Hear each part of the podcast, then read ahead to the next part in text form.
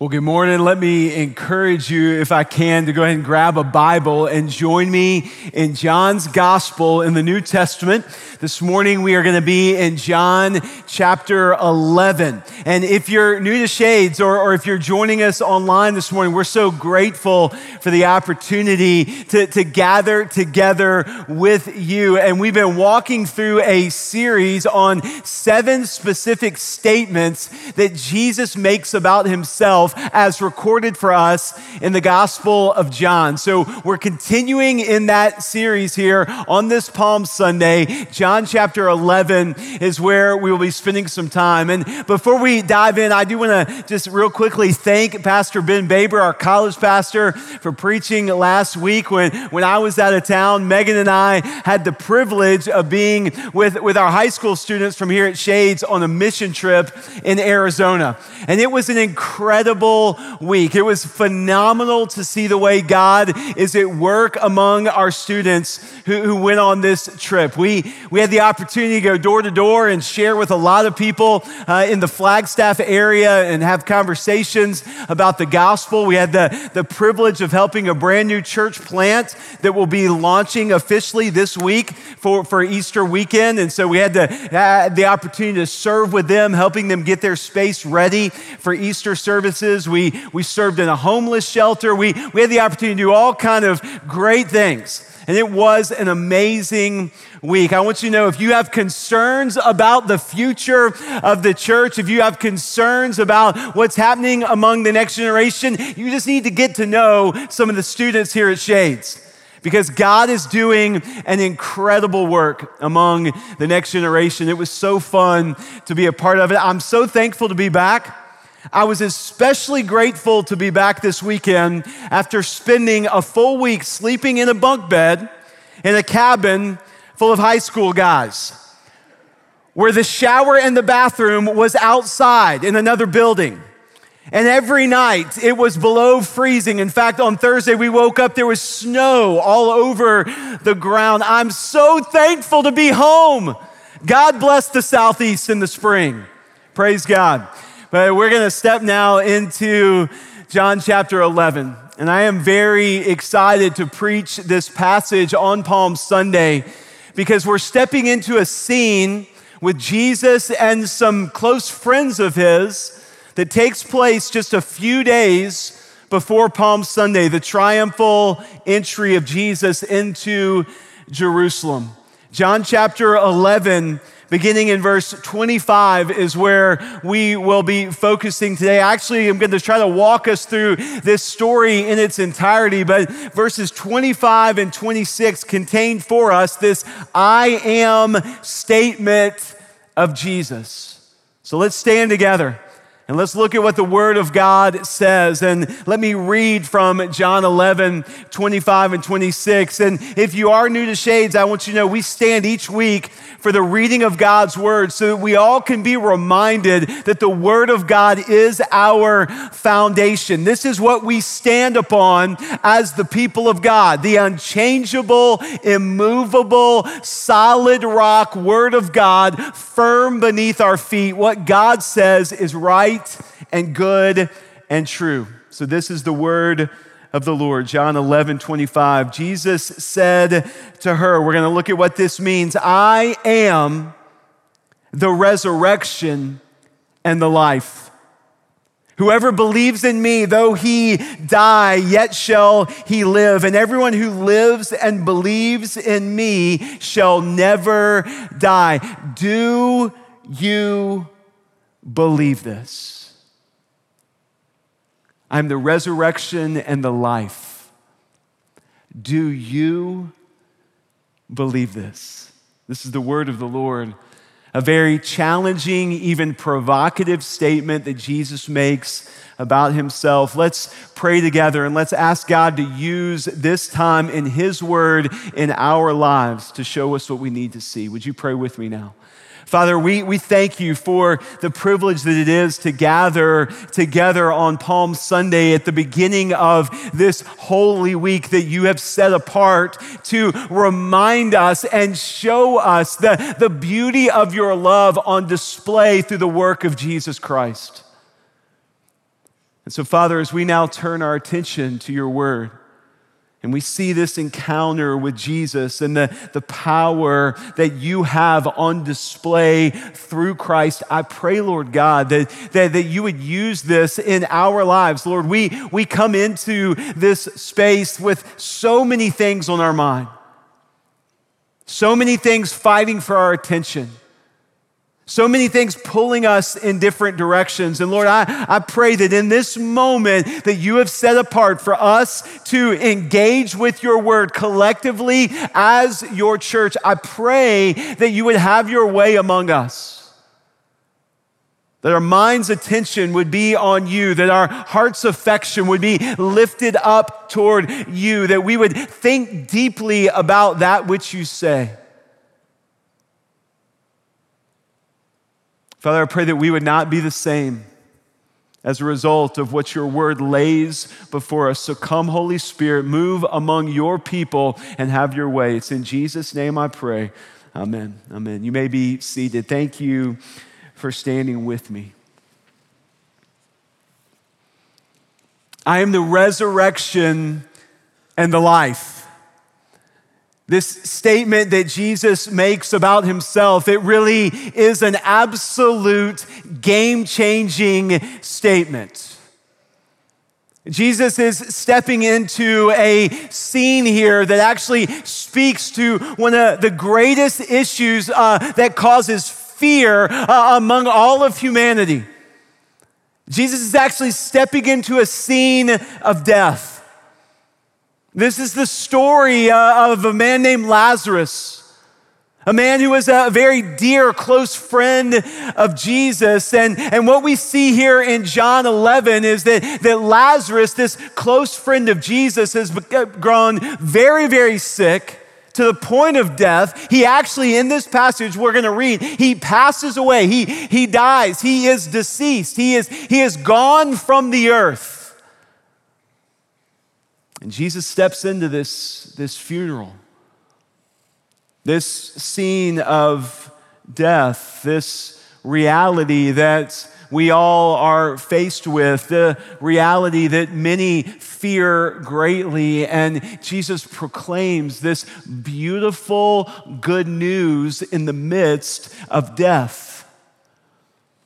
And as he proclaims this beautiful good news and the power of God is on display through him, Jesus is, is inviting us to see that, that there is more at play, there is more at work in the midst of this scene than, than might have originally been thought.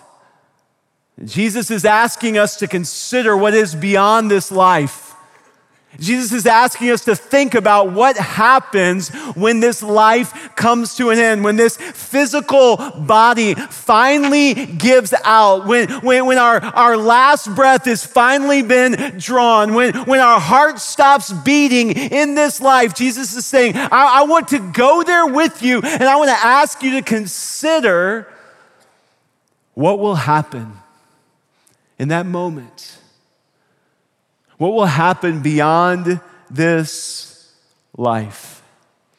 So let's walk through this, this encounter, this scene, because this scene really is so poignant and so powerful, and it is so beautiful in inviting us to see the significance of the statement that Jesus makes about himself this life and death scenario. Go back to the beginning of the story, John 11, verse 1. It starts this way It says, There was a certain man who was ill. This is Lazarus.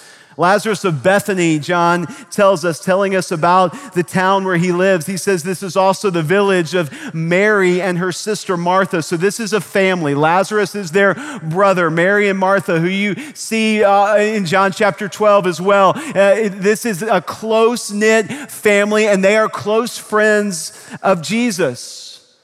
And we see that in verse 2. It says, It was Mary who anointed the Lord with ointment and wiped his feet with her hair. It's her brother, Lazarus, who was ill. So the sister sent to him, Jesus, saying, Lord, him who you love is ill. The one that you love is ill. John makes it clear this is a close friend. This is not just an acquaintance. This is not just another person that Jesus encounters in the midst of his journeys. This is a very close friend of Jesus. Mary and Martha have hosted Jesus in their home. They love their brother. And their brother is on death's door, and they call to Jesus. They, they send someone to go and find Jesus and his disciples, and, and they say, Jesus, your friend, the one whom you love, is sick. He's very sick. He's at the point of death. Please come and do something. And, and certainly, Mary and Martha, they, they've seen the way Jesus interacts with total strangers. They've seen the power of God on display through Jesus as he's going about his life and, and ministry, and they've seen him heal the sick. They've seen him perform miracles. And so, certainly, they're thinking, well, if he's done this for strangers, of course, he will come running to our aid right now in our time of need.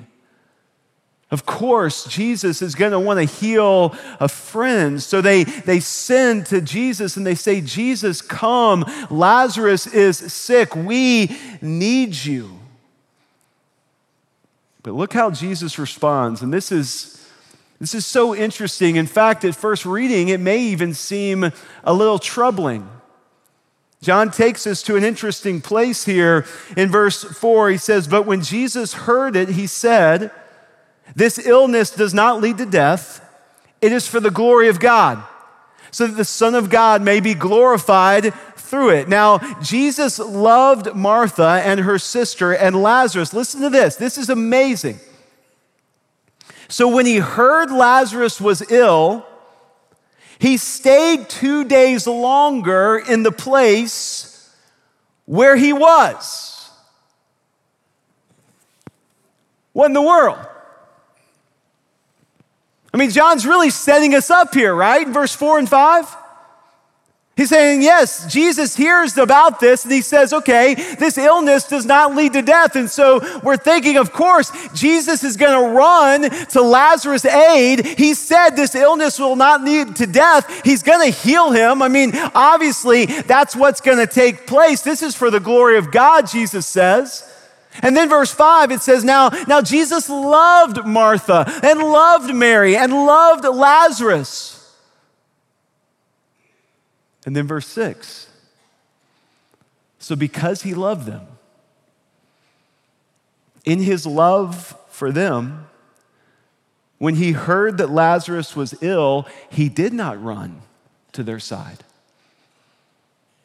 He stayed in the place where he was for 2 days longer. This is so strange. This is even troubling. Jesus, what are you doing? You have the power to heal a friend. Why are you not stepping in immediately? Jesus, why don't you drop everything to do for your friend what your friend needs? Come on. Why would you stay two days longer? And why in the world does the scripture say you're doing this because you love Martha and Mary and Lazarus? It's because of your love that you're staying two days longer? Jesus, what in the world are you doing? I mean, if Jesus really loves them, won't he go and do what they want? It's with that question that I just want to spend a moment getting you to think about the challenge of that question. If Jesus really loves you, won't he do what you want?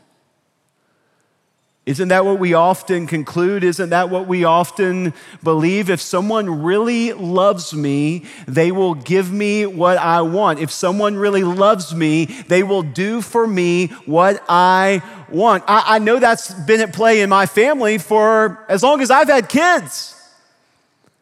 In fact, my, my, my daughters are really good at this. McKenna and Annabeth, man, they are awesome at, at coming to me when they want something and reminding me how much I love them in hopes that they'll get what they want. Dad, because you love me, can you just fill up my car with gas? Dad, because you love me, Can you just take me to Starbucks? Dad, because you love me, this dress is on sale. Don't you want to get it for me? And I've learned over time, it's taken me a little while to say, you know what? It's because I love you that I'm going to let you work hard for that dress. It's because I love you that I'm not going to fill up your car with gas this time because you already spent all your money on Starbucks. And you need to learn that when there's money in the account, it doesn't need to go right out the door. But those are hard lessons for anyone to learn. Is that something that's at play here? You know, on this Palm Sunday, it is always sobering for me to think about what took place on Palm Sunday because we're seeing an element of this play out this hey if god really loves me he's going to give me what i want that's that's actually what was put on display at palm sunday the people of Jerusalem, they gathered as Jesus was riding into town on a donkey. They laid their coats on the road. They waved palm branches. They cried out, Hosanna. Why? They were celebrating what they believed was the Messiah coming into town. They were, they were accurate to a point. They wanted a Messiah to give them what they wanted. They wanted a Messiah to come into town and to overthrow Rome. They wanted a Messiah who would be a great conqueror, who would restore Israel to prominence and greatness. They, they wanted a, a military leader. They wanted a king who would overthrow all the authority and, and give them the place that they believed they deserved as a nation. And so they cry out, Hosanna, the Messiah. The king, he's here. And yet, in just a few short days, those cries of Hosanna turn in to cries of crucify him. Crucify him. How, can the tide turn so quickly? Well, the people have realized that Jesus has not shown up on the scene to give them everything that they want. But in fact, the message of hope that we have in this Holy Week is that the Savior, the Messiah, has come to give us exactly what we need. And there are many times in our lives when what we need and what we want, they don't line up. In fact, there are many times where what we want actually competes with what we need. And Jesus, in his love and grace towards us, God, in his sovereign rule over us, he sees what we need. He knows what we need. And as a compassionate father, he does for us what we need, what we can never do for ourselves. And here's the amazing thing that happens when your eyes are open to the reality that God has done for you what you need the most when your eyes are open to the good news that God has sent his son to do for you what you could never do for yourself, to, to meet you in your greatest need, to fulfill your greatest need. Listen to this your wants begin to line up with the need that has been met. Your wants begin to change when you realize the love of the Father has met you in your need. So we step back into John chapter 11, and we see this crazy scene taking place where, because of the love Jesus has for Martha and Mary and Lazarus, he, he delays going to visit them. He delays, he stays for two days longer where he was because he's going to show them something that's bigger than death. He's going to show them something that's more powerful than the pain that they are currently facing as they watch their brother die.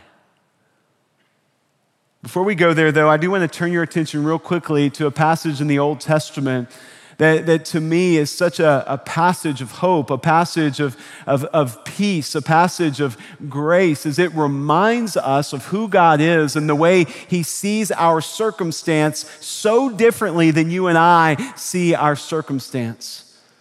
Isaiah chapter 55, the prophet says it this way, verses 8 and 9 For my thoughts are not your thoughts, neither are your ways my ways, declares the Lord. How often have you seen that to be true in your life? You have a plan, you have an idea, you have a desire, and God actually shows you something completely different that actually is better than what you had intended. Why? Because God sees what you don't see. And God knows what you don't know. That's how the prophet continues, verse 9 As the heavens are higher than the earth, so are my ways higher than your ways, and my thoughts than your thoughts. These are challenging verses. But they are beautiful verses that remind us there is a God. You and I are not Him. He knows better than we know. He sees more than we could ever see. The whole big picture from beginning to end is in His view at all times. He knows what we need. And He has at work sovereignly reigning over all to lead us to what we need. His thoughts are higher than our thoughts. His ways are greater than our ways. Are you willing to believe it? Are you willing to believe in faith that God knows what is best for your life, even when it might mean you don't get exactly what you wanted? Are you willing to believe in faith that God is at work to lead you where He knows you need to go, even when it means taking you on a different path than the path you had originally planned? This is deep water of faith here. Jesus is showing us through his uh, exchange with Mary and Martha and through his delay in going to Lazarus' side that He wants to show us and take us somewhere by faith that would be very different than what we had originally planned. Will you trust the sovereign reign of God? That's a huge question for each and every one of us. Will you trust the authority of God reigning over all? Or when you do not get your way or things don't go according to your plan, will you shake your fist at God, acting like you knew better than Him?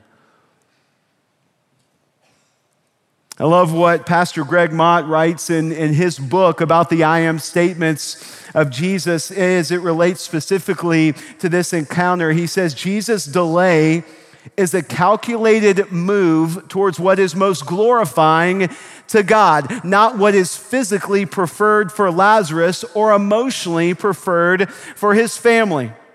God's eternal preference is always for his glory. We might as well settle it now. Our preferences will always be trumped by his glory. There will be countless times in our lives when God's glory supersedes our convenience, change of circumstances, or comfort. In these moments, it is a battle to depend on God, but His strength is sufficient for those who lean heavily upon Him. There's a statement there that, that Pastor Greg said that is so challenging. Our, our preferences will always be trumped by his glory. As it relates to this encounter with Martha and Mary and Lazarus, as Jesus delays going to Lazarus, Jesus is actually confronting death head on and showing us the power of God at work to do even greater things in a way that is so much more profound than what we might have seen had Jesus showed up on the scene and healed Lazarus before he passed away. God is at work in this circumstance, even as Martha and Mary are losing hope. Even as it appears like death will have the final say, even as it appears that death is winning the day, God is showing through the delay of Jesus that his ways are higher. And his glory will trump the preference even of his people. This is challenging. This is powerful. This is profound. And when it is put in your heart, it is beautiful. To be reminded that the glory of God will be revealed and is the ultimate goal of God in all things. See, Jesus is lifting our eyes here to see who God is, to, to see who we are in, in view of this holy, sovereign, reigning God, and to remind us that God is at work in all these things. He's, he's lifting our eyes to have an eternal perspective, a bigger perspective than what is right in front of our face. I love what C.S. Lewis writes about this eternal perspective. He says, if you read history, you will find that the Christians who did the most for the present world were precisely those who thought most of the next. It is since Christians have largely ceased to think of the other world that they have become so ineffective in this. What's our perspective? Where are we looking? What are we longing for? Are we longing for the things of this world or are we longing for the things of the next? Are our eyes fixed on eternity, believing that God is at work for His glory and for our joy in, a way that, that may not be fully seen or understood in this life, but will be fully on display in the next for those who love God and are called according to His purpose? What is our perspective? As we step back into John 11, we see Jesus beginning to point to this eternal perspective. I want to read just a couple of verses that give us some more context. Verse 17 of John 11 says this Now, when Jesus came, he found that Lazarus had already been in the tomb for four days. Remember, every detail in the scripture is there for a reason. And it was believed that in Jewish custom at the time that, that four days after a person was, was dead, they were officially dead. Why is that? Well, there were some stories of, of people that had gone into a coma for a couple of days, or, or obviously they didn't have all the, the, the machines and the modern medicine we have. There were stories of people who were really, really sick and, and stopped breathing. It appeared like their life was over. And then within a period of time, all of a sudden they revive. But after three days, it was believed for sure someone was dead for sure, three days later, their spirit had departed from their physical body. And so it is very intentional that John says here, four days after Lazarus died. Everyone knows that someone who's been in the tomb for four days, they are gone. They are dead. There is no question, which means in this scene, there appears to be no hope. And that's exactly what Martha communicates when Jesus does show up on the scene. After delaying to come to Lazarus, Martha says what many, I think, would say in this moment. Verse 21 of John 11 Martha said to Jesus, Lord, if you had been here, my brother would not have died. And I just want to say, real quickly before we move on from this verse, I love the honesty and the transparency of Scripture. I love that the Word of God invites the people of God to be honest with God. Here we are seeing a statement of tremendous disappointment. God, if you would have intervened, this story would have been different. Jesus, if you would have been here, my brother would not have died. I would venture to guess that you have a story like this.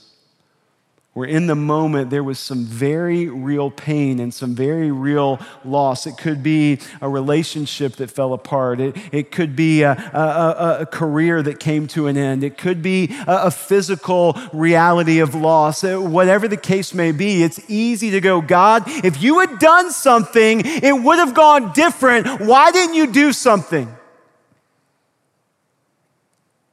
And yet, even in this grief and disappointment, we see this amazing statement of faith that is made in verse 22 as Martha says, But even now,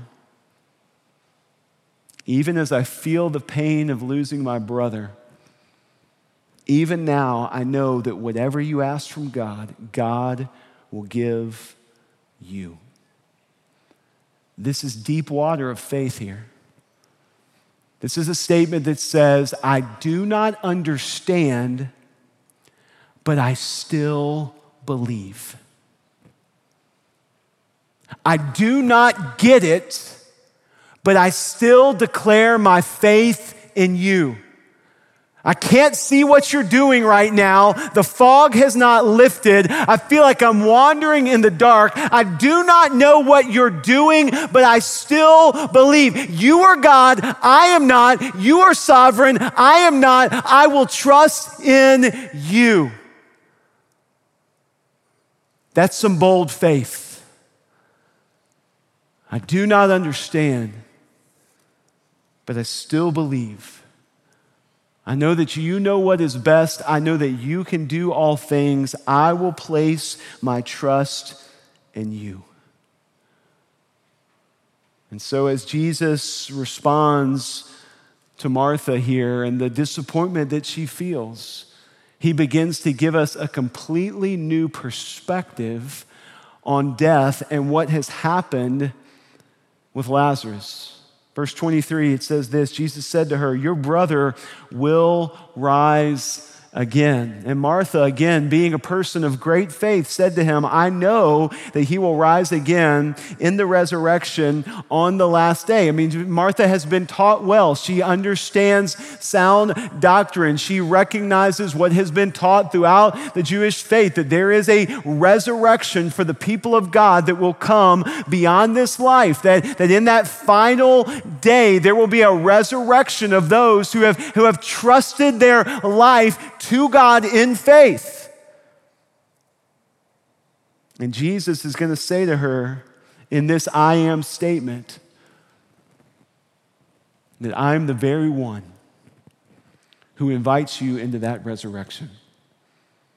I am the very one standing before you who is the resurrection and the life. That's where we started today, verse 25. I am the resurrection and the life. Whoever believes in me, though he die, yet shall he live. And everyone who lives and believes in me shall never die. This is our hope. That through Jesus Christ, through the, the, the, life, death, and resurrection of Jesus Christ, we know who the resurrection is. We know what calls us into the gift of resurrection. We recognize that there is life beyond this life because of who Jesus is and what he has done. This is the greatest assurance that a Christian can grab a hold of. That Jesus Christ says, I have come to provide life. I have come to give you life beyond the grave. I have come to invite you to eternal life. I am the resurrection and the life. And if you believe in me, though you die, yet shall you live. Do you have this hope? For this is why Jesus came. This is what we celebrate at Holy Week that Jesus came to offer his life to defeat sin and death, to conquer once and for all sin and death through the power of the resurrection, so that all who trust in Christ by faith can receive the gift of salvation through his grace and not only be saved in this life, but receive the gift of resurrection beyond this life.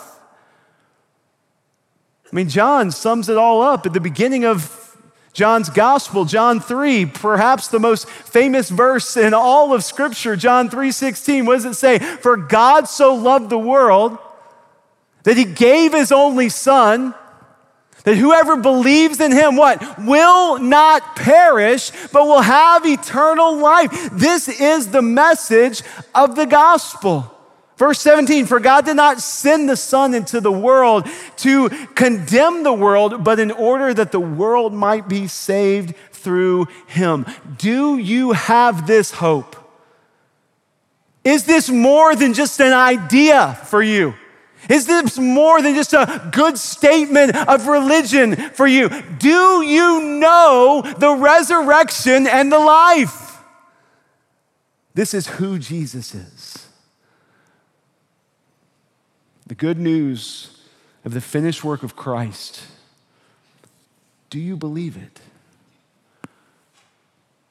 Isn't it interesting that Jesus makes this statement about himself? I am the resurrection and the life. Whoever believes in me, though he die, yet shall he live. And everyone who lives and believes in me shall never die. And then Jesus attaches a question because he knows how challenging this statement truly is. He says, Do you believe it? I would say the most important question you could ever answer Do you believe it? Do you believe that Jesus is who he says he is? Do you believe the promised hope of eternal life? That is yours through Jesus Christ and Jesus Christ alone. Do you believe that the finished work of Jesus Christ at the cross and in his resurrection was sufficient to, to forgive your sin and to call you into new life today and eternal life when this life comes to an end? Do you believe it? As we close this story today and prepare our hearts for Holy Week and the celebration that is to come on Easter Sunday, we get this amazing prophetic preview of what will take place for Jesus just a few days beyond this encounter with, with Martha and Mary and Lazarus at the tomb of Lazarus. And I just want to take us to, to the end of this story to, to show us that, that Jesus is providing victory here. Jesus is showing us who he is here, and Jesus is inviting us to see see where he is going and what he will do for all who believe. John chapter 11, verse 41. It says it this way as Jesus goes to the tomb of Lazarus, he says to someone there, Take away the stone, roll back the stone. Verse 41, it says, So they took away the stone, and Jesus lifted up his eyes and said, Father, I thank you that you have heard me. I knew that you always hear me, but I said this on account of the people standing around that they may believe that you sent me. And when he said these things, he cried out with a loud voice, Lazarus, come out. And the man who had died came out his hands and his feet bound with linen strips, his face wrapped with a cloth, Jesus said to them, Unbind him and let him go. This beautiful prophetic preview of what would take place just a few days after this scene reveals the power and the authority of Jesus Christ over life and death. He calls Lazarus out of the tomb. He's calling those who have yet to believe out of the grave. One of my favorite verses in all of Scripture, I've, I've shared this on many different occasions, is, is Proverbs 24 11, right in the middle of the Old Testament. The proverb says this rescue those who are being taken away to death, and hold back those who are stumbling to the slaughter. Rescue those who are being taken away to death. Hold back those who are stumbling to the slaughter. Don't you see through what Jesus Christ has done this beautiful rescue mission on display? That Jesus Christ came to rescue those who are being taken away to death, to, to call out of the grave, Lazarus, come forth. Jesus Christ is the one who holds back those who are stumbling to the slaughter. And the way he has held back those who are stumbling to the slaughter is he stepped right into the slaughter on our behalf. And this is where we'll go next week in, in this beautiful celebration of what Jesus Christ has done. He gave his life so that sin and death could be defeated, so that you and I could be called out of the grave, so that you and I could receive life everlasting the hope beyond this life, the certainty of the God who is sovereign and reigning over all and has done for us what we could never do for ourselves. Do you believe it? For this is what Jesus Christ has come to declare I am the resurrection and the life. And anyone who believes in me, though he die, yet he shall live. This is good news. This is good news that we're going to celebrate all week. This is good news that we're going to highlight next week on Easter Sunday. I want to ask you to begin praying right now about who you can invite and bring with you next week to one of our three worship services. We are going to celebrate the good news of the finished work of Jesus Christ, and you do not want those who you know and love to miss out on this good news. So let's position our hearts this Holy Week on the amazing gift of the resurrection and the life. And let's fix our eyes on Jesus and what he has done. And let's ask God to use us to point others to his love and the incredible gift of the celebration that is the resurrection. Let me pray for us as we close our time here this morning. And I want to ask you to be praying praying, praying that God would move in power in the lives of many as we gather on Easter Sunday next week. Let me pray for us. Father, we love you and we are so thankful for what you have shown us through Jesus Christ. And we are so thankful, Lord, that you lay out in your word so clearly the invitation to real life that comes through Jesus, the resurrection and the life. And so, Lord, I want to pray right now for anyone among us or anyone who is joining us online who have never received this, this good news of the resurrection and the life that is Jesus Christ. Lord, I pray that today it would be personal, that their eyes would be open, that they would realize that there is a very real need in their life, and that very real need has been met by a very real Savior. I pray there would be some today who would say, Jesus, I am ready to trust in you with my life. I'm ready to follow you in faith as Lord and Savior. Forgive me of my sin. I believe that you are the resurrection and the life. I am trusting in you above all else. Lord, we thank you. We thank you for the gift of salvation. We thank you for the good news of the gospel. And we thank you for, for sovereignly setting apart a holy week that, that even 2,000 years after the resurrection, captures the attention of our culture, captures the hearts of many. And we pray that you would use this holy week for your glory to lead many to the good news of what Jesus Christ has done.